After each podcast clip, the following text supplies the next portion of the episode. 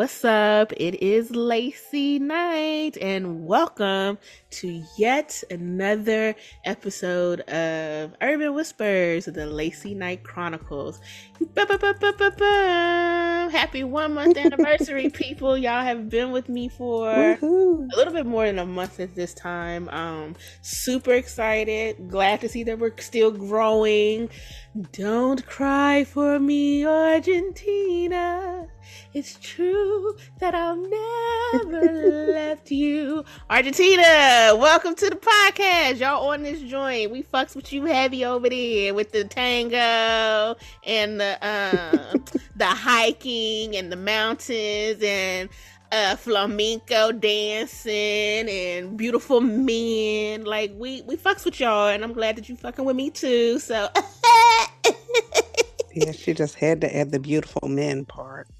Absolutely. So here at Urban Whispers, LaCie Knight Chronicles, we celebrate Black African American female authors and the works that they put into the realms of contemporary romance, urban street romance, multicultural, interracial romance. We want to uplift these women because they warm my heart so much. And in a, as I speak about my heart, being warmed. My favorite co-host is back. Hey, it's me. It's me. Hey, y'all. It's Isha. Welcome back, Isha. It's been Thank you. like it's been so long. It's been a week. and we've been talking, talking, talking, talking. So, catch me up. How are you feeling? This is the Lovers Month. We are in February, very close to Valentine's Day. Boo hiss. you want some fuck your Valentine's hoes. Fuck your Valentine's. Fuck your Valentine's. We don't fuck with Valentine's.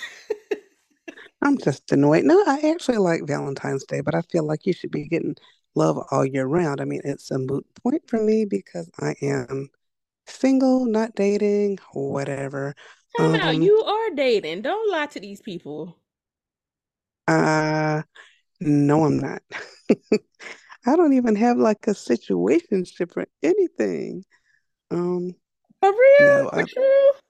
Uh, yeah, and and you know, last year I had all these grand plans to do something for Valentine's Day, even if it ended up being a Galentine's Day and me just getting with some girlfriends. But mm-hmm. Mr. COVID said no, so yeah, COVID. I'm hoping this year? year I did. I got COVID for Valentine's Day. Oh, that's Cupid's a butthole.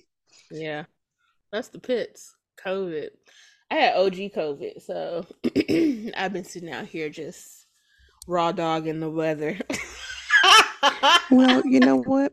I thus far I have escaped it. Um, I had it January of 2022, then the beginning of February 2023. So let's pray that nothing is going to happen between now and Valentine's Day because I'm going somewhere. Mm. I'm going to do something. Mm-hmm. Got you. Got you. Even if it's just sitting there with my with some chocolate and some Mike's Hard Lemonade. Shoot. And you're gonna put your feet up somewhere. Binge watching my show. Yeah. What show are you watching? Oh gosh, you you know about my my BTS and my Taehyung um obsession. So I am watching Hwarang uh Warrior Poet. Poet Warrior. I said that backwards. Poet Warrior? So what is I'm so, I'm so sl- it was out years ago and of course I'm always the last one to catch things. So like I hear about something, it's like, oh, this sounds cool, and I start watching, and I get hooked. And oh, Warring so, the Poet Warrior Youth. It is a South yes. Korean show. Okay. Yes. So, uh, what is it giving? What's it about? Uh, it it's well, it's pretty much what it um says. It's kind of a historical drama, but more of a, a fiction, like um trying to exactly how to explain it, but um, they were like this group of warriors that were chosen by the queen to protect her and her son, I guess. But I'm just on the first few episodes now because, you know, I get what I get done during breaks at work and then when I can't sleep at night. So it's been slow going. Gotcha, gotcha. Okay. Where do you watch it? Just on like what, Amazon? No, it is on Viki. Viki Rakuten. So is that a Korean streaming app? I, I think it does like K dramas and then like Japanese stuff and Okay. Oh, okay. Viki Rakuten. Okay. Yeah, I'm I'm not so I'm not historical pieces. I'm not I'm not the historical girly by any stretch of the imagination at all. see I used to be that is how I started off reading romances. Was reading those historical romances by Johanna Lindsey. Child. Mm. But then of course that was when I was like 11, 12 years old and but I've always had a thing for history because then um after that it was what is it, Mary Stewart that did the Merlin series with uh, Crystal Cave and all of that? I'm going way back. This was like in eighth grade. Well, keep going. Well, this But is I, I've always loved the historical stuff. So if, if it's like historical fiction, that's how my history sticks with me by reading it that way. Because I, I don't do well with nonfiction. It just doesn't, you know, there has to be something that really grabs my attention and makes something stick out. And mm, with historical fiction, that's how I remember things. got it, got it. Yeah, I'm not into period pieces unless it's a musical or an opera, and then I'm all tapped in. But reading historical literature, it just reminds me of being in school. And while I loved school, I don't want to feel like I'm being forced or I'm having a test on anything that I read. So I'm not into the period pieces. Um, a lot of people are though, and, and they and it transitions to like people loving the Outland like the shows like Outlander and Right. And and I'm yeah, and see, I'm mm, I'm more like the Renaissance uh, and medieval period, so I'm like way back there.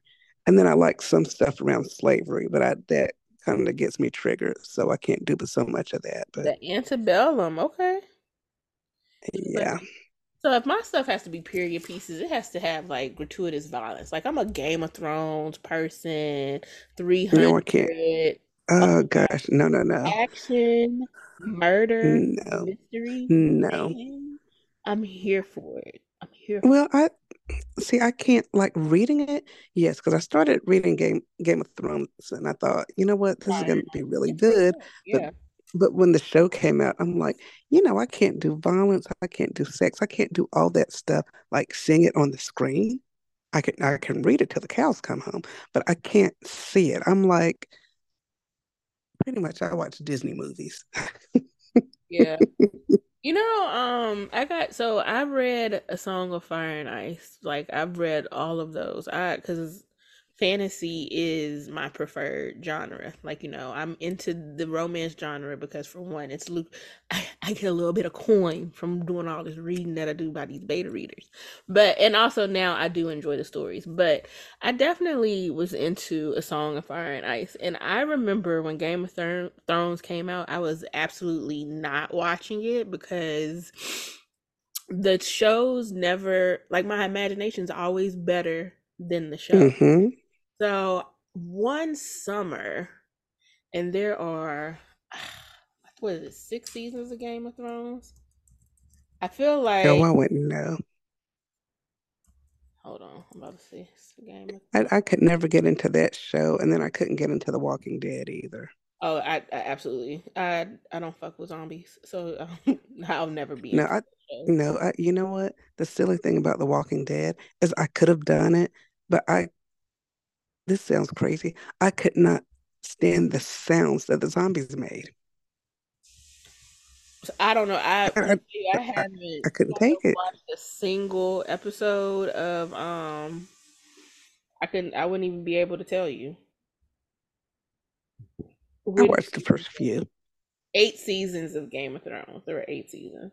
So I feel like um so my friends actually paid me to watch it because apparently, you know, for a while, everybody loves my commentary on things, which I'm grateful to you guys for enjoying the commentary that I provide. And so they they like paid me to watch it and to talk about it on Facebook. And I feel like it was the fourth season of Game of Thrones was about to start. It happened after the Red Wedding. Um, everybody was like, "Oh, you need to watch it. Oh, you need to watch it." And so I started watching it because, of course, I got paid, and I was just super sucked into it. It was that was a really fantastic piece of television until the last season. But everybody hated the last season. I was a little bit ambivalent by it because the whole point of Game of Thrones, aside from becoming the king or queen of the all seven kingdoms, was you were preparing for this huge war against these zombies, White Walkers, if you will. And so, um, because they are like they've just coming, coming, coming for you. And then they have the battle, and for me, the battle was like so amazing. It was like I was so caught up into that battle episode that I was really saddened that other people were complaining about um how dark it looked and it was hard for them to see and I was just like, well maybe I have like an amazing fucking television because I saw everything and it was like a being in a movie. Like we had lights off, had popcorn. I was screaming at the TV. Arya Stark was the baddest bitch in the land. Like I was so enthralled with it, and I will say the way it ended, it it gave it gave me nothing, like absolutely nothing. But I also I don't think I was as, as attached as all of the other fans because I came into it so late in the game, and I was just, and I also was judging it from the book perspective and um knew that that George R. R. Martin hadn't finished the books. And so what happened in the end is basically I'd read an article where apparently George R. R. Martin had told the two producers of Game of Thrones the way that Game of Thrones would end. He gave them the ending, but he hadn't finished the books. So they knew what was going to happen, but um it just didn't give me it didn't give me anything at all. Like I was I was a bit bummed, but I oft I also know that sometimes all the shows that you love, love, love, love, love, they always jump the shark at some season. And I think at the end mm-hmm. of the mm-hmm. seventh season, I was like, it's not gonna be what it was before. Um, they don't have the content to work with. There is no book out for them to look at and deal with anything. So they're really they were kind of just grasping at straws and it was very apparent and it made me think of other TV shows that had horrible endings that I didn't fuck with. Like House. Did you ever watch House, the TV show about the doctor? I, oh yeah, I did. I you know? I loved watching that because it, it amazed me at the things these doctors would do because with everything they did, they did not need any other healthcare personnel in the hospital. Mm-mm they were doing ultrasounds and x-rays and all this stuff and I, it was stuff that it, no you, you have professionals that do these things and then on top of that some of the things he, he'd be doing like there was like no HIPAA because they'd be talking about stuff and they'd just be involving some of everybody and it just wasn't. I mean, they'd be so talking to other doctors though, so I feel like it'd be fine. You don't think so? No, because the, the, the way they would do some stuff, it would be like out in the open and not. But see, I love watching stuff like that because I like picking it apart. So. Yeah. But anyway, I, I know what you're saying. I know what you're and saying. I didn't because like the way um House ended. It was like him and Wilson were traveling on motorcycles. Like he faked his death apparently, and I, I, um I don't even I don't even remember the end because I think by that point I had I was just getting so frustrated with it because a lot of times you know before something gets to the end you can kind of see it's going downhill And by that point, it's like either you're going to stick with it and be a loyal fan, or you're going to say, you know what, I, I don't want to see it go out like this. Yeah. So House, I think he had cancer or something. He was going to die, but he just went on and faked his death. And I just was like, hated it so much. It just really, because that was an amazing TV show for me, and I was enthralled. Like I'd be caught up in House, and I also didn't like how him and Cuddy didn't get together, and it was just like yeah. I think around with that one. around the fifth or sixth season, I was like, I don't give a fuck about House, but because I'm watching, I'm gonna watch it, but I'm not like pressed for it. Um, the same thing that just happened with the Blacklist on NBC. Did you watch that? Uh, you know what? I watched the first season of it, and it was just because I could, you know, when I think of James Spader, I always think of him in Pretty in Pink. I, you know what? That that's one of my favorite movies, Pretty in Pink and Sixteen and Candles. At Sixteen and Candles, Lord Jesus, 16. Sixteen Candles. To this day, I am. I will say I am over forty, but to this day, if my mom is watching TV and it's usually on TBS or TNT, she will call me and say, "Isha, Pretty in Pink is on," or 16 Candles is on. And I'm thinking to myself, how many times have I seen these movies? I mean, mm. 16 Candles, I can probably pretty much mm. tell you the movie verbatim. And I've been watching that since I was in like what, eighth grade? But anywho. Yes. Went off on that tangent again. Uh, you know what? that and, and not trying to switch it to the subject but like talking about these things about things ending the way you don't expect them to or like going for the ride and then things all of a sudden like whoa wait a minute what just happened here this is not what i i'm like you got me reading these hood books and i'm like what in the hold world on, hold on a second because I, I i i i have things to say about the blacklist okay because that first of all, and we are going to talk about our books because that's what we're here for. But you know, I got to get my rant off, and I there's many things that I want to well, rant about. But since we're talking, well, don't about, say but so much about the blacklist because eventually I'm going to get back to finishing it. Ma'am, there are so many seasons, but in between the first season and the end of Blacklist that by the time you get ready to watch it, you're not even gonna remember what the fuck I said. There are 10 seasons of the Blacklist and 22 episodes at least in every single season. So you got plenty of time. I will tell you this. I used okay. to be a school teacher and my physics I used to teach science at a really small Christian school to sixth through 12th grade.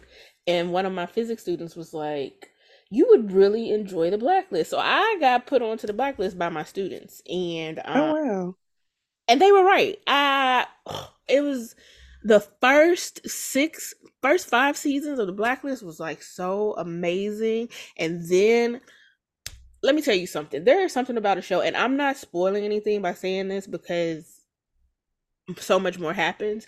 But there is something, and I, I think in my interview with D.A. Young, I mentioned it too there's something to be said about a show and the writers and even a book and the and the author. If they're able to like if you're writing a series of books and I was talking to her about Divergent the Divergent series and in Blacklist they were able to kill a main character like for real like this character was gone and the show didn't miss a beat like black i feel like the death of this specific character and i'm not gonna because you said you're gonna go back and watch it but there's a death of a main character. Um this character's death it actually added to the blacklist. It made it it gave it some more legs. Um i personally didn't like the character that they killed off so i was like wonderful. I'm glad that this person is gone. It was the smartest thing you ever could have done. Usually if you kill off a main character that means the show's about to die. But the Blacklist had like four more seasons mm-hmm. in it after they killed it off. And with Divergent, the Divergent series, they killed, excuse me, they killed the heroine in the third book. Of course, they killed her so that she could save the world. But it was like, wow, y'all killed her, and it didn't mess up the story. Like you were definitely sad when she died, but it didn't really affect anything. So I, I think a lot of that has to do with how it's written.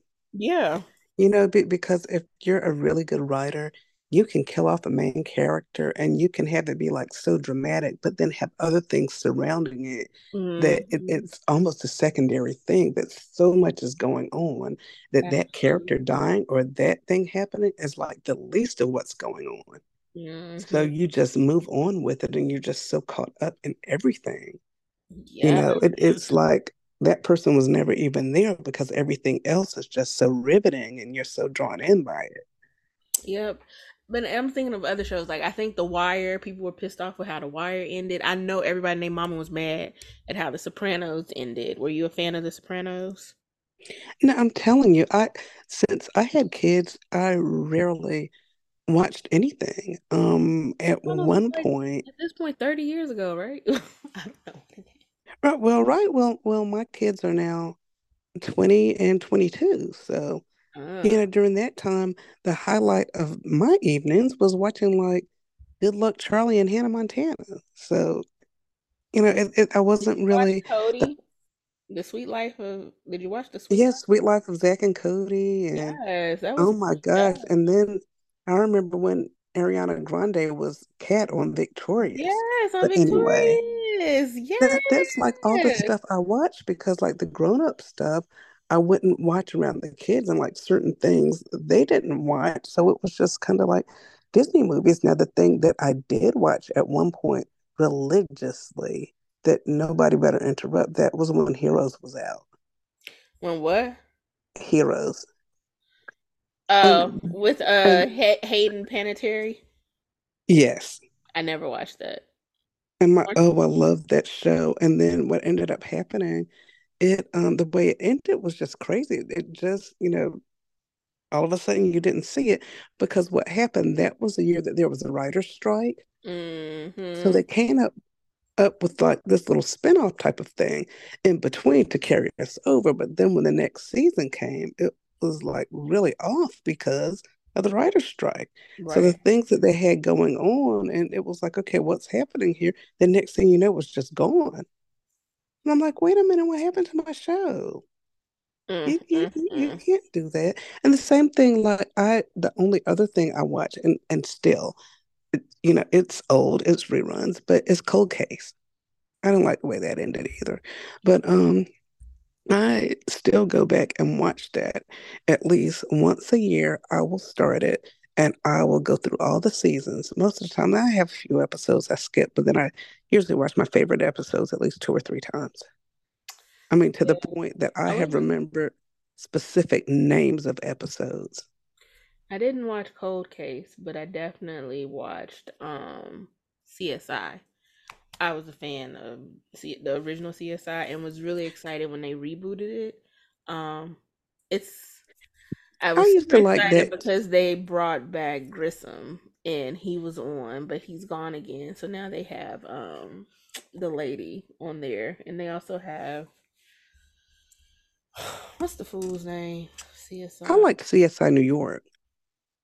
Did I watch CSI New York? I don't think I watched CSI New York. I watched Vegas. I watched Miami. I don't think I watched. Yeah, I, I really like New York because that was the one with um Lieutenant Dan. Why can I not think of his name? Lieutenant Dan from Forrest Gump. Yes. that, that's the way I will always think of him. that's hilarious. But anywho. Well, anyways, but yes, let me see. Hold on. Oh, so the third season is coming on of the new CSI Vegas. So they did not get canceled because it ended kind of this this second season ended kind of off to me, but but like they brought back mm. Hodges, they brought back Catherine Willows, they brought back uh oh wow yeah, so she's back on. Um, they really fleshed out the story between her and her daughter, which I thought was great. But um, but yeah, it's kind of hmm. it's it's there's some plot plot twists and plot holes that I think they need to address. Like the head of the crime lab was um assaulted on a scene, like she was hit upside the head, and she was having migraines or something, and she, and trauma from because she never carries a gun, and so she was dealing with some trauma for that, but they never really picked back up on that. So I don't know if maybe they'll bring it back um in this season. But know. Yeah, CSI Criminal Minds was one that I loved too. Yeah. Loved Criminal Minds. Did not like how that ended, but that was because of personal conflicts out off stage. Like Hot Hotchner, the guy who played him, was apparently an asshole and would be like violent when people Yeah. said, and so they had to get rid of him. And it sucks because he was a great character on the show, and then they tried to, you know, build it around Rossi, but it just didn't. It wasn't the same. You know what show I really liked, and they canceled it, was Stalker. I don't think I And it was, I I don't even know if it got around to the second season, but it was so it was it was LAPD, but they had this threat assessment unit that was basically dealing with stalkers. And their reason for canceling it was because stuff was too realistic and um they thought that the storylines were like perverse and and it was it was hard to watch and all this, but I found it I thought it was kind of intriguing because that's something that people don't talk much about. You know, it happens a lot.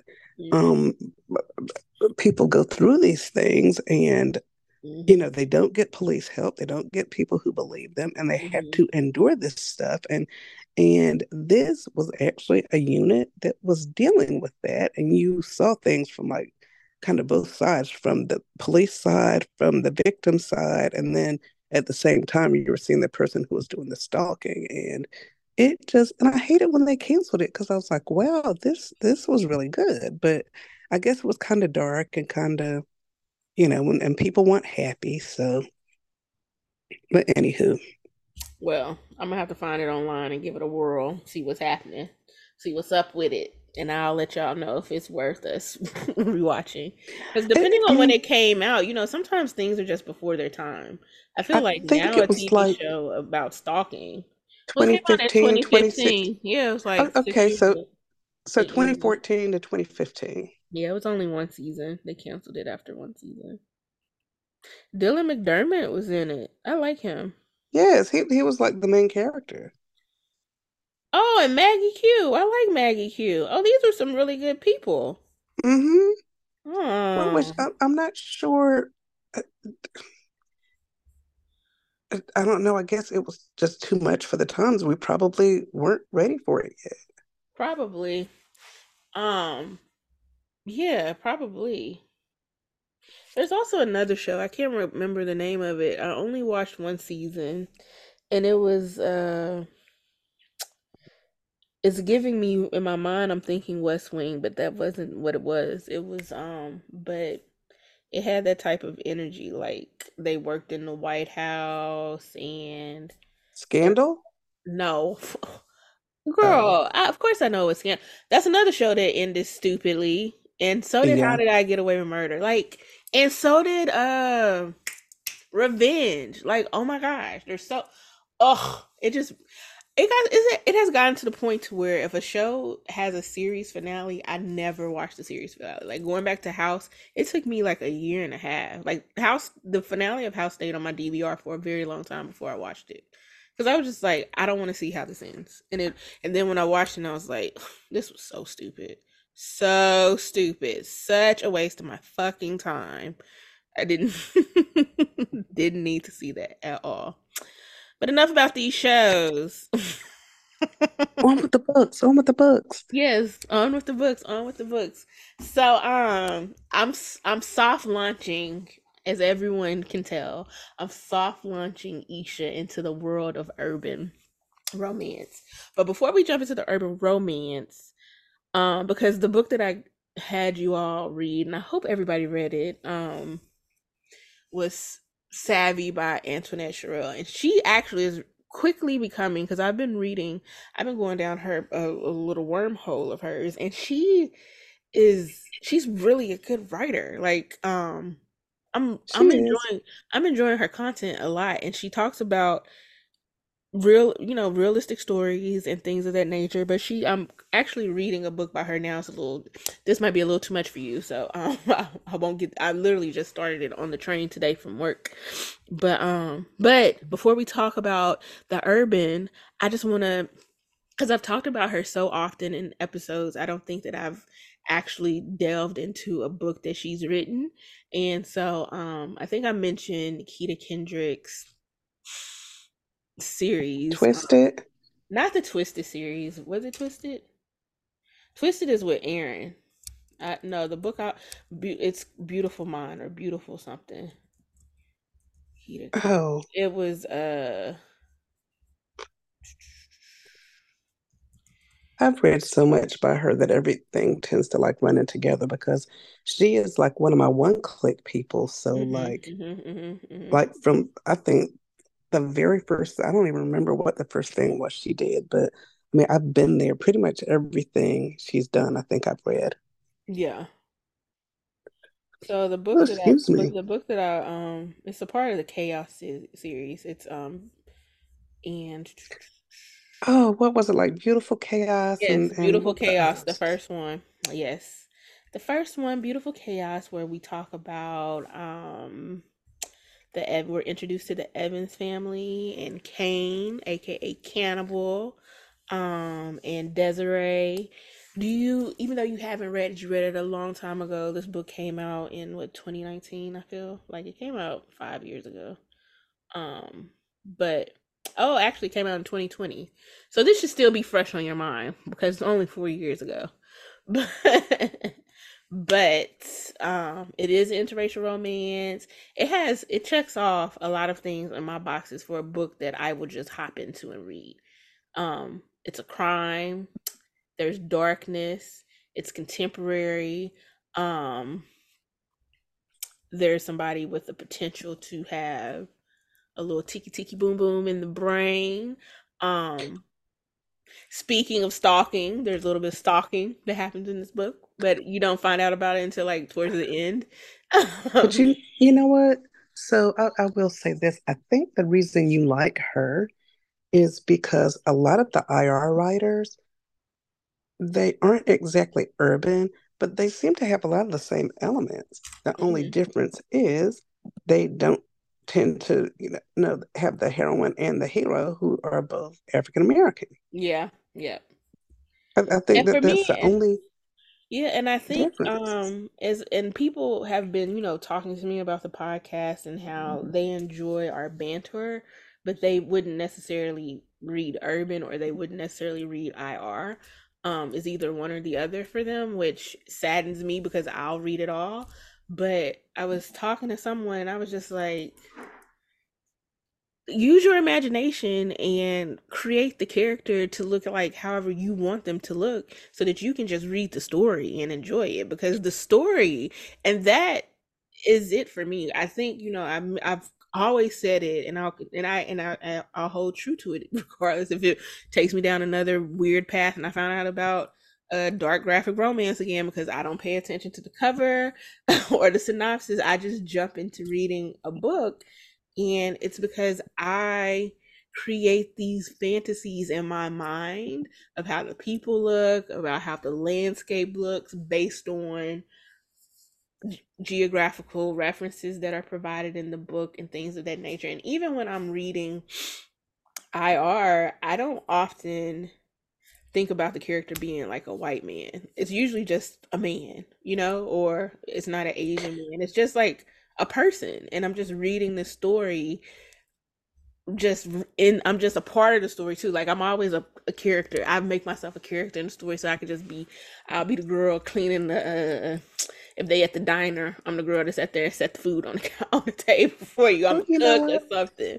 But yeah, so um that's but I think part of the thing is like with with IR, they tend to always get to some point where they have to deal with the race issue.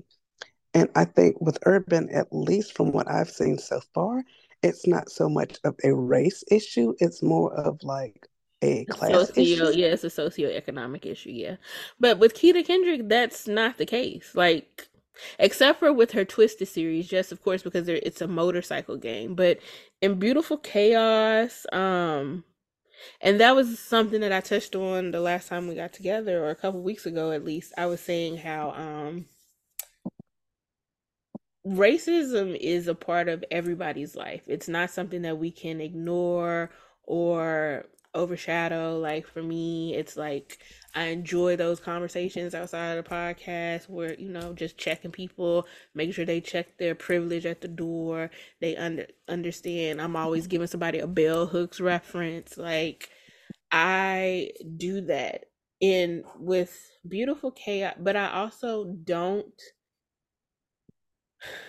I guess when I'm reading these stories, I often I get leery when because we both have said it, we kind of like stories that are based in realism or at least in the reality that we can fathom. Um, mm-hmm. I don't believe that some of the strong black women that are written about in these books would put themselves in situations to deal with white men that are or not even just white men but men from outside of a black race that are that only think the most negative about our stereotypes and they have to go out and teach now i i get from the perspective of the author, you know, they're reaching out to an audience and explaining the black perspective this way and it's like a teachable moment. Like Tiana Levine is really good at making teachable moments in her books, which are probably mm-hmm. why they're so long. And so from that perspective, it works, but but she also doesn't put her characters in situations where the first thing you see them with is their blackness or their whiteness. You know, when whenever the books are written, of course, because these are IR authors, you automatically assume that and it's IR black woman, another male, another race male from these from the perspective. So you already know the woman's black and the the suitor is going to be of a different race. But I I really like how that's in these worlds, it's like it's not a problem for them to to to be just who they are and to equate it to a television show and I'm sorry to go back to TV but during the pandemic and after the George Floyd murder. Um I was so upset with this country, so sad, so just had all the feelings that you have as a black person when you you already feel like this country doesn't give a fuck about you and then you see this man murdered and you realize no they really don't care. And it was like so many things have been happening at least in in the DC area. Black people have been under attack. There was a woman who was killed suspiciously on on a trip to jail like her neck was broken. It was there's so many things in a woman another young lady who was in the midst of a she was having a, a psychological incident. The police jump into her house and they murder her in front of her child and she oh, I remember that. live like so many of those things were happening and then there's like all the deaths in the transgender community happening to our black sisters black trans sisters trans brothers all of those things were happening and it was just like so upsetting to me and i also had covid. I had long covid so i wasn't feeling well. And so i was just like i wound up watching the show on netflix. I didn't even realize it was based on a book series. It's called sweet magnolias heather headley is in it.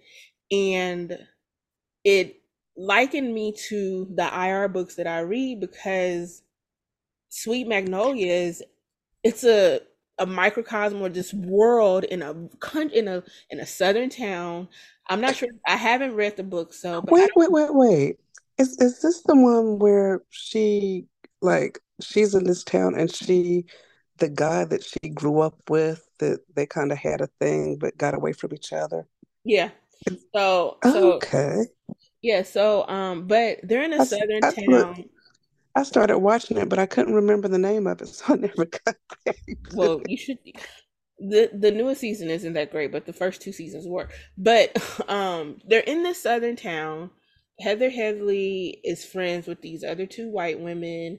They have, and then there's of course there's drama like they had beef with the mayor's wife in the town, and there's like all of these interpersonal conflicts that have nothing to do with the race of anybody. There's adultery, there's um fights that happen, there's bickering between friends, there there but the the point was when I watched this show, it was comforting to me to see that in this southern because they all have southern accents. So I'm putting them they're probably in Georgia or South Carolina. I don't I haven't read the books and I don't think they say exactly where they are on the series either, but it was just comforting to watch a show where race didn't matter. Like they were focused on the person and the issues that they have with the person and it wasn't it that I was just like I in the midst of this country being so negative, so dark, so hateful.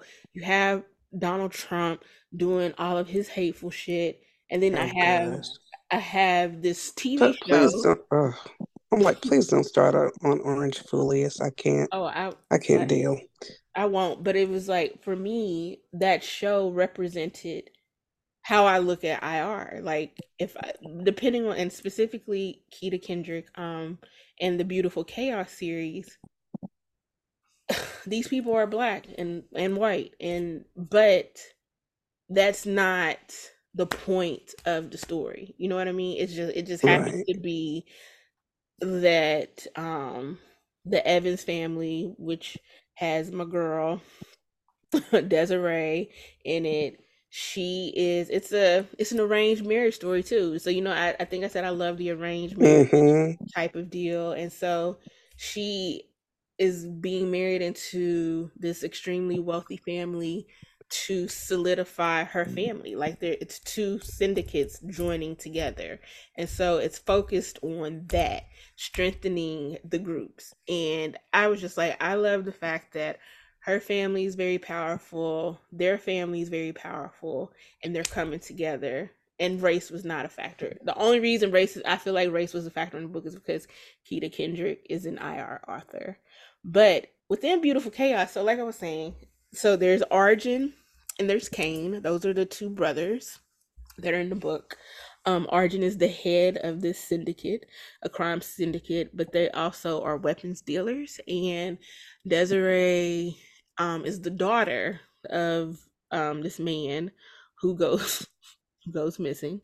Um, but he they're they're a drug dealing family, and so um to pay off a debt, to Arjun's family, he offers up Desiree. He's like, you have to, Desiree has to marry Arjun, and then her cousin um has to marry Cain. So Arjun is supposed to get married first, but he gets called away, and he he and his brother are like best friends.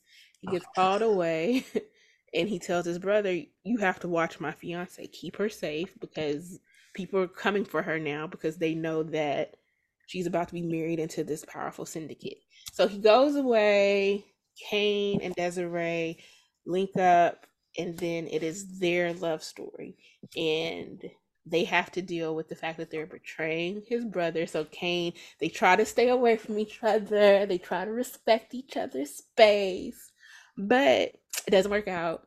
And they wind up falling in love and and they are two tortured souls, if you will, that really fit together quite beautifully. Like Cain is the guy. Like, do you remember it? Do you remember anything about it?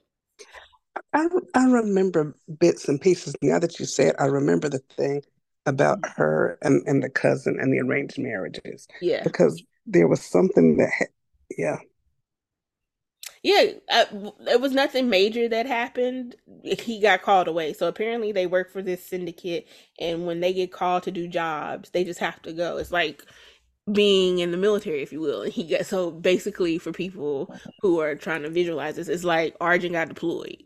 And so he had to leave. But before he left, he told his brother, keep an eye on this chick because I'm about to be gone and I first of all um, she's my investment because her dad sold her to me. And number two, like she's to be my wife. And Arjun for the and he's in the second book, Quiet Chaos. But Arjun is a gentleman, a gentleman murderer, if you will. And so, but so yeah, so Cain, they come together and um he's an executioner. Like that's he was groomed to be an executioner. He is this scary person. He's like super big, extremely attractive. He has these this billowing hair. Like if he was blonde, he would give me the he give me the vibes of the guy that played Eric on HBO's True Blood. Like that type of energy, but he doesn't have blonde hair. But he has brown hair, but you're just this big, beautiful man, and he's just like Desiree's like a little bit scared of him because he has the scar on his face, and but it doesn't make him look unattractive, unlike Beast in Pepper Pace's book. oh gosh. he had a beautiful soul though. Get out of town. but they their story is really cute. And so yes, they get together. Cain puts her up um to keep her safe. He has her in, in his castle in the middle of nowhere and they're like they're just chilling. And so there's like this obsession that unknowingly he has she, he's been obsessed with her like for forever. Like he's been watching her, which is why I was like, there's a little bit of stalking involved, but nobody figures that out until like towards the end of the book when he finally comes clean with it. And it's like, I've always known where you were because I would be stalking you because I've been in love with you, which is a little icky. But by the time we figure it out, he we've already fallen in love with the fact that they're in love with each other and they're trying to figure out how they want to break it to Arjun. Arjun finds out, the niggas start fighting in the house, and and then Arjun's like, I don't care. That was your favorite part, wasn't it? The fight? No. So for me, my favorite what? part was no, the the fight that between brothers, no. Because the thing of it is Cain so Cain and Arjun are brothers, but they don't have the same mother. And Arjun and their father is like this extremely abusive, crazy man that would put put them up against each other and like make them fight. And they both, like I said, Cain Cain was trained to be an executioner. Arjun was trained as well, but Cain, they made him his father treated him like an animal and like treated him so bad. So that's why it's like his wait. mindset is a little twisted. So wait, wait, was was Cain the one where it started off at the beginning of the book, like him being a sniper or something, looking like into um was that that one? Yeah, he killed somebody right on the first page of the book. Yeah. Mm-hmm. Okay, that that okay. Yeah, that's how it starts off with him murdering somebody. Gives you, lets you know exactly what you're dealing with. right off top, right off top, you learn, you know, right then and there that um it's about to be some some bullshit happening. But yeah, the very first he's he gets called he's in the midst of killing somebody and then his brother calls him because he has to let them know. Well, actually, it starts with Desiree, but we get introduced to Cain because he's murdering somebody. But um, but yeah. So, but because of the way they grew up, Cain is like this sadistic animal killer. Like people think that he just loves blood. He's called the cannibal. I don't think that people actually thinks that he eats people, but the way that he massacres people, it's like such gratuitous violence with him and things of that nature, and he's totally misunderstood. And then you have Desiree, who's this until the third because this is a part of series, you don't really figure out a lot about Desiree, but she's like this sweet, sensitive, very smart woman who helps her father out with the books within the drug game that they're a part of and um they just they come together and he's very sensitive to her and um even though he's obsessed with her he's he's there for her. And then they create they create this beautiful chaos this romance and I think it was great. And then we jump into so and like I said, so the oh, but for me, you were asking what scene did I the scene that solidified it for me, like I said, nothing really happened in the beginning. I don't think I think like people started trying to come for Desiree because her father's missing and um they're trying to figure out who the bookkeeper is, which is this person that knows like all the secrets and all the ins and outs of his um his drug business because he's gone. Like nobody knows where he is. Um, because they don't realize that she. Oh. oh, okay. Go ahead and spoil it, Miss Spoiler. Miss, I don't do no, spoilers. I, I wasn't gonna tell that part, but it. But well, I didn't tell it. Sure, you just okay. Whatever. People no, that's listening, they, they didn't hear me. If I y'all heard mm-hmm. Aisha, let me know if y'all heard her. But but the scene for me that I liked was when she was in the spa with her best friend Patrina, her cousin Mecca.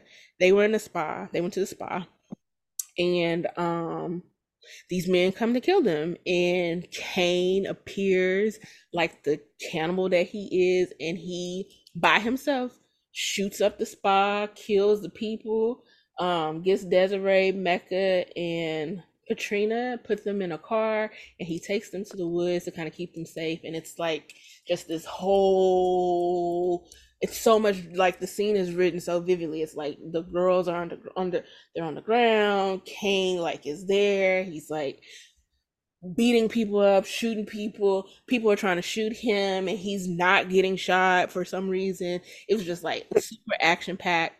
And that scene specifically in the book, I loved, and it also like introduced another character who because they're sitting there like hiding out because they're under attack right now. Um, there's just another character who sees, and it's Cain and Arjun's cousin. He realizes that Cain is in love with Desiree, and he's like, "You and your cousin, your you and your brother are really about to have a problem." And so then he and his brother really do have a problem, and Arjun is so pissed off. He's like, "I don't give a fuck if you are in love with her. I'm still gonna marry this bitch and you gonna see me with her for the rest of your life and that's your penance to pay because you my fucking brother and you slept with this woman that was promised to me and you supposed to be my brother, my homie, my best friend, and you did that kind of stupid ass shit with me. This is what you gotta suffer with. And Cain being like, I am my brother's keeper. He was like, okay, fine, I'm just gonna be sad for the rest of my life. And then um but Arjun has a heart, so at the end of the book, he they're at the wedding. Like he was he was he was hell bent. He was like, no.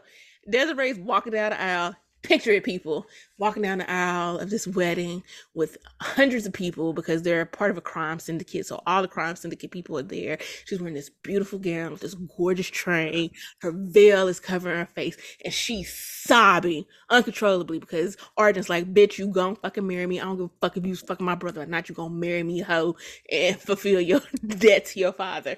He's like watching her walk down and she's crying and he don't give a fuck. And then he happens to look at his brother and he sees how sad and despondent Cain looks and he's like he stops the wedding he's like I can't marry her because there's somebody if I do I'll break the heart of the only person I love and it's his brother. Oh my god, you guys!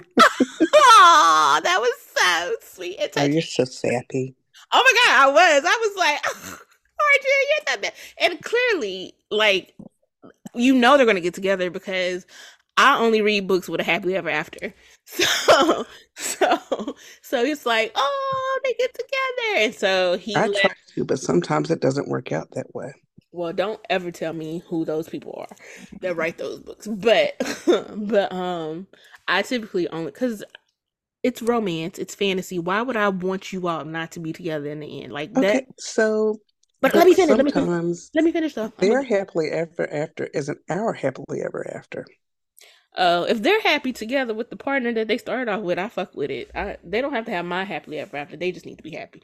But Arjun lets Cain and Desiree marry, and then he and Mecca get married, and that starts the second book, Quiet Chaos.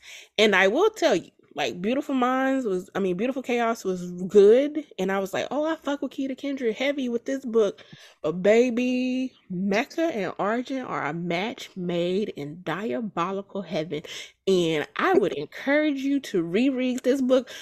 They first of all they love the hell out of each other even though they got married on some because they were forced to be married but their love is like whoa and um and so they get married and first of all they're only married on paper for a good one third of the book like she's not trying to um mecca's like most black women I only fuck black men. This white man, even though it seemed like he got a big dick, I'm not fucking him. Like I'm just gonna have my little pieces on the side and we're gonna do whatever. And Arjun is kind of like, I want to make it work because she's beautiful. He's like, I see this beautiful, smart woman. I want to be with her. I think she's gorgeous, but she ain't fucking with it. And so, um, at some point, they kind of become friends. And my favorite scene is Arjun finally realizes that, well, he doesn't realize, but Mecca decides that she's starting to like him. And so she's coming home because she's in the street. She's a gangster. And Mecca's a real gangster. Desiree was not a gang. She wasn't giving gangster. Desiree be out here killing people. They call her Quiet Chaos. People think she's an assassin because she just be killing everybody. And she does it in a suit. She's a bad bitch with heels on, and she just be doing her damn thing. And Arjun is a nigga. Well, he's not a nigga, but he's a man in a suit. and so, can you just imagine? It's giving Mr. and Mrs. Smith, if you will, because they both are killers and they both are gorgeous and they both are amazing. And so, my favorite scene in Quiet Chaos is when Mecca finally realizes that she's starting to appreciate Arjun more. And so she comes home from a day of murder as one would and she's like i can't she's excited to see her husband. So she comes in and uh they have security everywhere. Security's acting a little different with her. They don't say anything to her because Arjun has ordered these motherfuckers not to even look at her. Like his wife's so beautiful and he knows that he gets jealous. These niggas can't even fucking look don't even look her way when she walks in the door bow your head. Like crazy. Motherfuckers crazy. So security's being like even more weird or even weirder than usual and um she comes into the house and she walks and she walks by the den. Nothing's going on in the den. So on the top floor of the master area of the house there is a living space if you will and she hears voices and she's like I know this motherfucker ain't got nobody in our personal space. She walks around the corner. Arjun ass is getting a massage by this white bitch with some fake titties, and her ass is falling out of her dress. She's rubbing on him and giggling and key key key key key.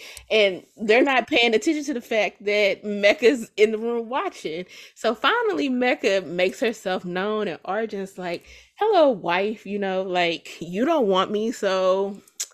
I'm gonna get this bitch. And she Mecca is like, oh fuck no. She literally grabs that bitch by her hair and drags her down three flights of stairs. And like Arjun is trying to stop. He was like, no, this bitch, you don't fucking come to no married woman's house and be fucking with her man, hoe. And like that shit was funny because Arjun couldn't take it. He was just like, wait a minute, what the fuck? And then she, as she's dragging her down these stairs, she's like, I'm gonna fuck you up next. And so he's like, stop, let her go. And this girl ripped off half the chick's hair. Like I said, her her booty was hanging out before, but the dress pulled up. Security finally comes, like separates them a little bit. Then Arjun picks up Mecca and like uh fireman carries her to their bedroom. They have an argument, and but yeah, them two, it's a good book. So good. Mm-hmm. So good. Keta Kendric be writing her ass off. And I need y'all to like get into it and read them books because I promise you, you will like them. The third book is very sad because it's about their younger cousin. Well, I kind of just gave away something, but it's about their cousin, and he has a a different story to tell. It's like a lot. Him and Patrina both have like the wildest fucking story. Like I don't even want to talk about the book too much because I would honestly give away a lot of it if I did delved into it deeper.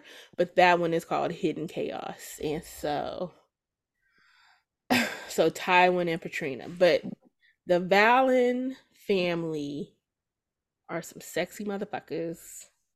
Patrina, uh, the the girls, um, Desiree and Mecca, brilliant, beautiful minds, and then Patrina is the bad bitch. And so that's the Chaos series. Y'all should really, really y'all should fuck with it. Like I fuck with her, I fuck with her pretty heavy, and y'all could read the Twisted series too. But you can honestly read any of her books. But um, because I will say, going back to just the whole thing with IR and the teachable moments, even in the Twisted series, like the racism issue, it's pretty minuscule. in the amount of of insanity that happens between the two characters in their story and it's like niggas die and be brought back to life. Like it's just so much that happens in the book. Keta Kendric, her mind used to be like, "Oh my god, how do you? What? How'd you even think of this? Like, girl, what? Really? Like none of this is believable, but it is believable at the same time. Like you'd be like, I'm not a part of the the drug game, and I'm not a part of the um the syndicate life, and I'm not so I don't know if these things actually happen. But then you go into a Target in Oxon Hill, Maryland, and you accidentally bump into somebody and you see that they have a gun tucked underneath their shirt. And they don't even, you know, like it's like, oh, well, maybe niggas do be out here wild and like that. I just don't be known because I live a different type of life. so, Miss Ma'am, are you gonna oh, read it, reread it, revisit it? Yeah, I'll, I'll reread it. I've I've got so many things on my plate as far as like books that I've got to reread and things that I've got to do in addition to, you know, the being in school full time this semester and working oh, full time. So bless your heart, bless your you, heart. You know, my reading, my reading comes during my insomniac moments. My reading comes when I'm on the train, and I be oh, so sad when I'm almost at my stop. I be like, no, I'm not gonna be able to read. But it happens when I'm riding the train to and from work. So, like I was telling the people before, I'm soft launching Urban Street Romance to Isha. And we already got her to read Campus Chronicles by Sion Lee, and she liked that. So I took her a step further and introduced some ghetto shit to her but still kept it kind of nice. And now she's reading a three part series by Antoinette Sherell, who is um, Love Net on Facebook as well as Instagram. And she's reading the series of The Art of Hood Love. And the first book in The Art of Hood Love is Savvy. So, and I reread it very quickly so that I could talk to you about it. So tell me, did, did, did I knock it out of the park? Did I give you something wonderful worth to worth worthwhile? So it, it was really it was good. It drew me in from the beginning. It wasn't like a bunch of excitement in the beginning, but the way that the author wrote things, it was mm-hmm. it was very believable. I mean, the situations that were going on, it kind of felt like you were somebody in the room, you know, experiencing, witnessing these things. Yes. And it was, yeah. So I was not expecting the two who got together to get together. I, I, I wasn't thinking that that was going to happen. You didn't think um, you didn't think Savvy and Shabu were going to get together?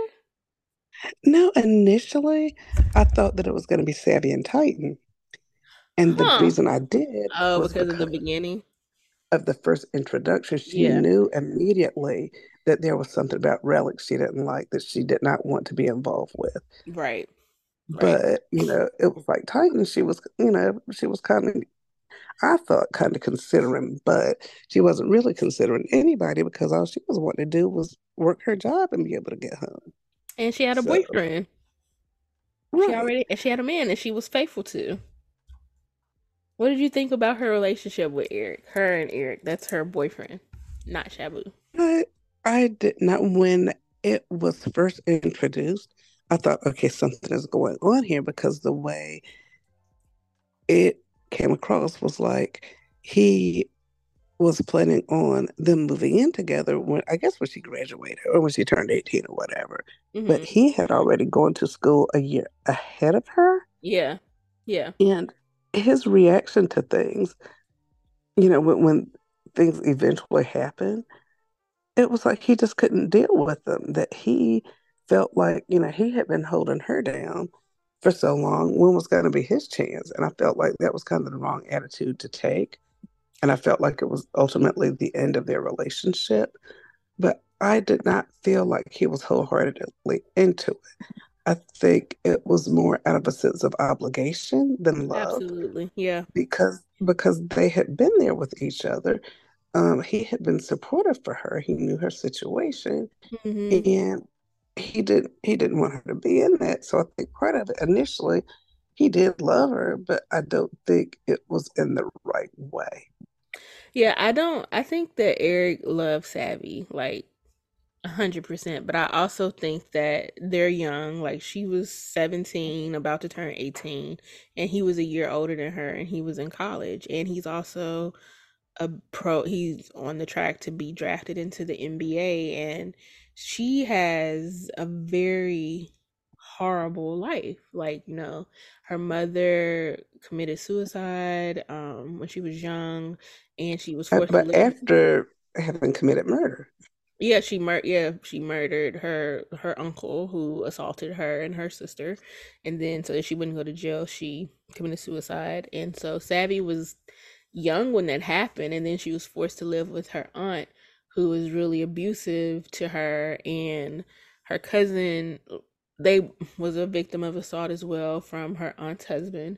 And so eric had they had been together the entire time savvy was in high school so they'd been together for years at this point and he always bailed her out of those situations. Like that's that's a lot for anybody to take on especially at a young age like you're 16 to 19 and you have to sit here and yeah i love you and we have these plans but it's time for me to live my life. Like i've been the person that you call at the drop of a dime and always dropped it because i do care for you and i love you but no i need to leave and live my life and uh, ultimately it led to the de- demise of their relationship and she winds up getting with Shabu. But I also was like, I kind of respected it because I feel like when you're that young, you shouldn't be tied down like that. Like he had every right to go and live his life, and he. I don't think that he was ever doing anything like disrespectful. Like he, I don't think he cheated on her or anything. I think that he just got very tired of her destitute situation, and um, I, I, I do think he cheated on her. I don't think he did. He didn't cheat on her. I, really felt like that he cheated on her with Layla because when the name came up, he kind of acted surprised. But then it was like, oh, she's just this girl that I went to school with. She's somebody I hung out with, you know, blah, blah, blah. But yet and still, she's, you know, at all his stuff. She's talking about. Yeah, she's a groupie. She's a groupie. Groupies do that. I, I don't, I don't think she, I don't think he, he cheated on her. I don't, I don't get that um and when you get into the next two books you'll you'll find out. But i don't think that he was a cheater. I think that he wanted to break free and live his life without having this cloud of just doom that followed savvy everywhere. As honestly because her relationship with shabu even though like i loved them down as a couple it's nothing but a trauma bond. Like the whole situation is about trauma bonding. And that's how they connect. And he has this savior complex and he's there for her and she goes through a lot of trauma. She she she withholds a lot. Like he doesn't understand everything bad that's happened to her because she withholds something major. But um, it, but but what I really liked about their relationship was, despite him being like really hood, you know, he he told her, you know, what he was. He explained to her, you know, yeah. at some point, like he, you know, when they were talking about like if their relationship would last, you know, it, he honestly didn't know, and because he, I don't think wanted to, he didn't want to turn another good girl into a bad girl, yeah. you know, like to the point that she had these aspirations and dreams, and that if she was with him, that she wouldn't be able to have all of that. Yeah, that was him putting his shit on her because she never gave that she wouldn't do what she wanted to do without um just because she was in a relationship with him. But he was in the relationship with his roadie and she was apparently a good girl that just wanted to all of a sudden become a ride or die. Like she let the fame get to her. But you know, you're talking about Eric cheating on her. Shabu like lied to her about his living situation. For the longest he didn't lie, he just didn't tell her. But like he had Well, something well, no, else he going on. he didn't really. He he told her um that he He told her he lived. still he told no, he didn't tell her he still lived with her. He told her that he still had something going on and he's trying to figure out how to break away. But she was not aware that they were still like living together, that he was still taking care of her. Like she wasn't aware of any of that. But but the thing was, at that point, she really shouldn't have been because it took a while for them to get into that relationship because it initially I think she had that attraction, but she knew she had a boyfriend and she also knew, is this the kind of man I want to be with? Yeah. You And know, so and and yeah, it took a while for them to to act on their attraction, but it was because she was in a relationship and she respected her boyfriend. However, when she broke up with Eric and she was kicking with him with Shabu for her birthday, he never he had plenty of time. At that point, she made it clear. She was like, "I want to be with you and we you need to figure this out because I'm not about to be your side chick." And he never once I mean like and well, I I, think I that he's he I feel like he's a great gentleman, but I also think that people give him a pass because he was a street nigga and they expect that's the type of thing you expect from him. But he did her dirty a little bit in the beginning. well, but but the thing was, it, it wasn't like I hate to say it, but it wasn't like she didn't know because she had kind of been warned about some things. I think more about his brother than him. But then I'm gonna tell you what what messed me up was the situation that happened hmm and the person who caused it. That just totally threw me for a loop because I knew the one person who what who caused what? Like just name the names. You know, oh, the situation, um, the thing that Maya set up to happen to her, right. Okay. and and and then to find out too what Miss Jessica was doing. You know, she wasn't all on the up and up either, and she, you know she'd always Oh, so you're into the you're you're talking about the third, the second book now. You're out, you're in Shabu's book. You Um, don't find out no, because about what Jessica does until the second book. oh, okay, I thought that was at the end of the first one. No, the end of the Oh first no, no, no, no, is no. the Jessica is the second one. Yeah, I, I'm not talking about Jessica. I'm talking about Maya and her Kiko. cousin Kiko. Yeah, yeah. Yeah, that was low. Oh, absolutely. That was But really low. And this is the person that you claim is your best friend.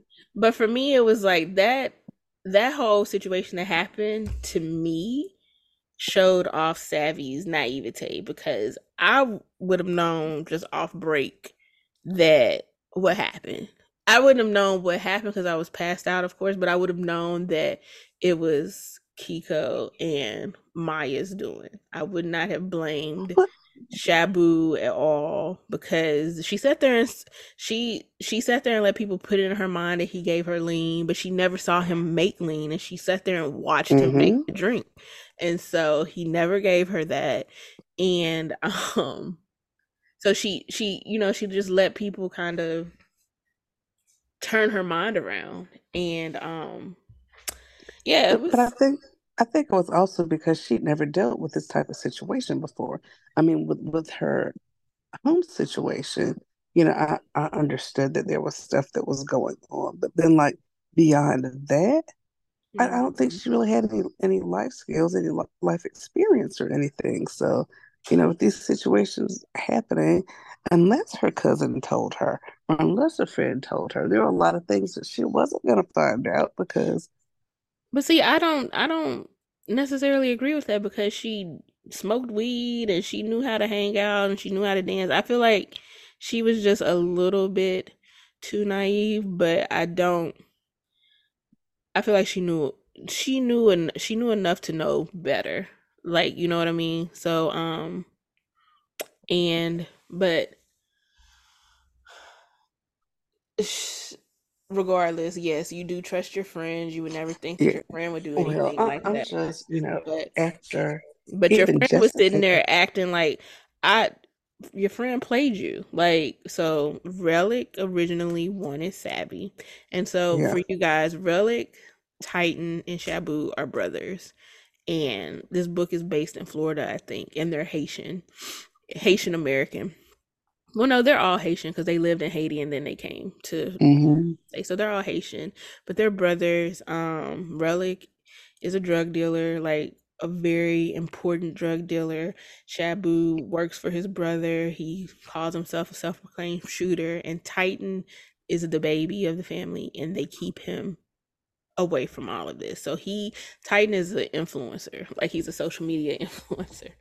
Um, and he does really well for himself with that. But Relic saw Savvy. No, Titan saw Savvy first at the restaurant. She was a she was a waitress at a restaurant. Titan saw Savvy first and wanted to make a play for her, but then Relic tried. She was uncomfortable with Relic. Titan had a birthday party, and uh, Michi, who is Savvy's cousin, and Michi's friend Jessica, they're strippers. So they were invited to Titan's party to strip. And so um they go to the party and uh they see Savvy's friend Kiko, who shouldn't have been at the party because um nobody liked her. But she she sat there and slinked up on Relic, who liked Savvy, to try and just get his her hooks into him, which she did. But he was still checking for her. But they had a brother named Shabu who appears, and he is just this quiet misnomer, if you will, just a silent type. And he's quiet because he's just always assessing the situation because of the type of job that he has. He has to always be on his P's and Q's. So Savvy so he's at the party and he realizes that Savvy's not like all these other girls trying to pop pills, do drugs, do lean, do all these things. And he's just, he chops it up with her for the night. And he like has this instant attraction to her. However, Shab- Shabu has, he calls her a roadie um and i guess that's some florida slang because they don't they don't fully explain to me what that is but she's not his girlfriend but she lives with him and he calls her, her his roadie. So i guess like your road dog your ride or die like he has this chick that he has kept at home. And so um but he's attracted to savvy and um he wants her but he's trying to figure out how to get out of his relationship so that he can actively pursue her. So I was saying that he he does tell her. He does in fact tell her that he tells her that he has this situation, but he tells her because it's not unknown. Like everybody knows that he dates this girl. Like like it's not a secret. And so um but he's like just hold on, wait for me to get my shit together. I'm going to be all about you. And then when it's time for him to be all about her, he still doesn't tell her that he's still involved with this other girl. Not that I have like a problem with it per se, because I do like Shabu, and I'm like, yeah, he told you that he was working through something, but he didn't finish telling her about the something.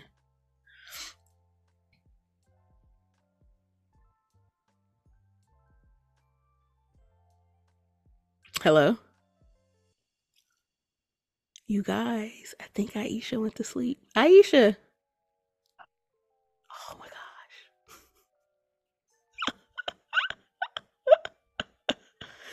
Well, and it's not even that late, people, but that's how it is for these college students. So y'all just have me now. It's just me, me, me, me, me. So, um, Aisha did enjoy Savvy. There are two other books in um the Art of Hood Love series, which is so Savvy's the first story, and then it ends on a cliffhanger, and then you have Shabu, um, which is the second story, and then it follows up with the it's just called The Art of Hood Love, the finale. So those three books are amazing by Antoinette Sherell. She seems to be an author, and I'm pretty new to her, but from the few books that I've read, she seems to be an author that kind of really focuses on real life and um, situations and stories that stories that um could actually happen. And I think that's why I have such an affinity towards that particular series because even though these kids are pretty young, like I think Savvy, she's 17, but she turns 18. They have a birthday party for her. Shabu's like 24, and the other people are like 26, 28. So they're relatively young, but they, um, the, the lives that they live are lives that young people would, in fact, live. And I think that that is a vibe. I also want to, and I will tell Aisha later. I also want to invite you guys to, and I was going to tell Aisha about this because it's a paranormal, it's a novella, and it's a paranormal romance that um that Antoinette Sherell wrote, and the name of it is. I had it pulled up, but I hit a button on my phone that made it go away. But it's a there's a two part two parter to it, and the first one is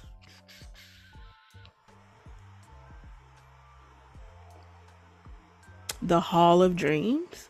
And so this is a paranormal romance and these are very quick reads. Both both books are like less than 150 pages. But paranormal I enjoy those too. Um these are vampires and so um I I really love the book. The series it's very short. Um, the thing about novellas is you don't get as descriptive as you would like, but the story was really good. It's about sh- shifters. Um, like I said, The Hall of Dreams is the first book, and then the novella Darker Dreams, which is Black Magic and Blood Ties. So you should definitely check those two books out. They're fun reads by Antoinette Sherell, and you all were supposed to be reading the Beautiful Chaos series. Not yes, the Chaos series. Um, Go into Quiet Chaos by Keta Kendric and just vibe out with that. Um I think that I want to I guess wrap this up since my co-host is asleep. But I definitely want to thank each and every one of you all for listening. Um this is being really fun. I appreciate the time that you all are taking to reach out to me directly to provide feedback regarding the show. Um, I'm so grateful for that. I'm really grateful that you all are listening. I want to shout out my aunt. well, she's my cousin's aunt on her dad's side, but I told her she was my aunt too. But I definitely want to shout out my aunt, Shauna Harris, who took a moment to kind of just like congratulate me on the podcast. Um, I mentioned to her that I had a show and she loves to read. And so I definitely want to read her comment to me, to you guys. And she's like, girl, you have another fan. I truly enjoyed your podcast.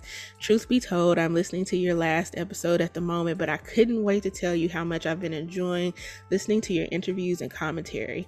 On top of that, you've renewed my commitment into delving more into interracial romance and an interest in giving black romance another try. You know, I started reading romance as a preteen and I hated how black romance was portrayed, never thinking that the portrayal of black people in novels and authors themselves has evolved throughout the years.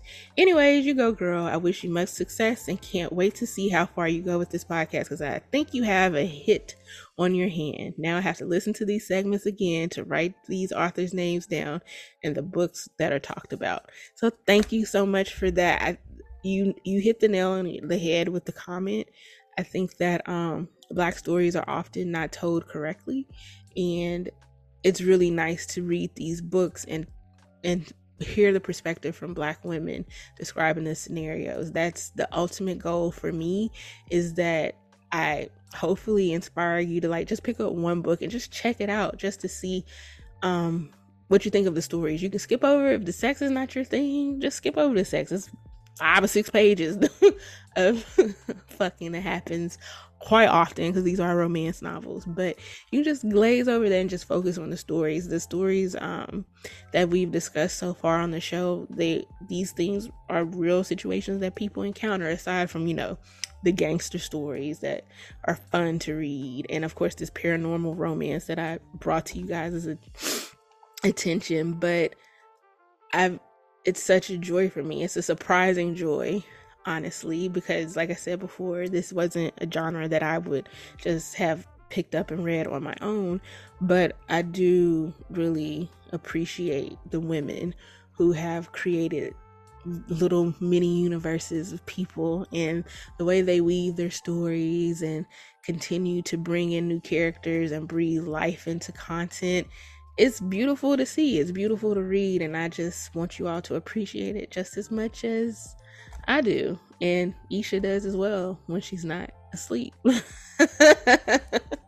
so, with that being said, I'm going to say happy Valentine's Day. I think this episode comes out a little bit before Valentine's because, yeah, This, so happy Valentine's Day to those of you who celebrate.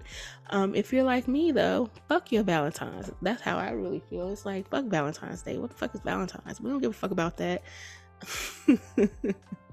Until we get a Valentine, then we all about it. Oh my god, look at what I got. But happy Valentine's Day. Happy Mardi Gras to the people who celebrate. Fat Tuesday is upon us, people. I will be at the Orpheus Parade. I think parades are on Monday. Getting lit in the street. No, not on Lundi Gras. On Monday before Mardi Gras, you just relax. But I am going back, back, back to Louisiana to bring in the Mardi Gras weekend. So this is for you guys. Happy, happy, happy, happy Valentine's Day. Happy Mardi Gras. Let's kick off Lent and figure out what we're going to give up. I am not giving up profanity. I'm not giving up meat. I'm not giving up romance. Maybe I'll become abstinent during the month of Lent. Psych. it's been a joy. And um, as always, like I said before, we're everywhere where podcasts can be found. I'm toying with the idea of putting visuals and putting us on YouTube. Um, I don't know how that's going to play out, but honestly, we are literally everywhere.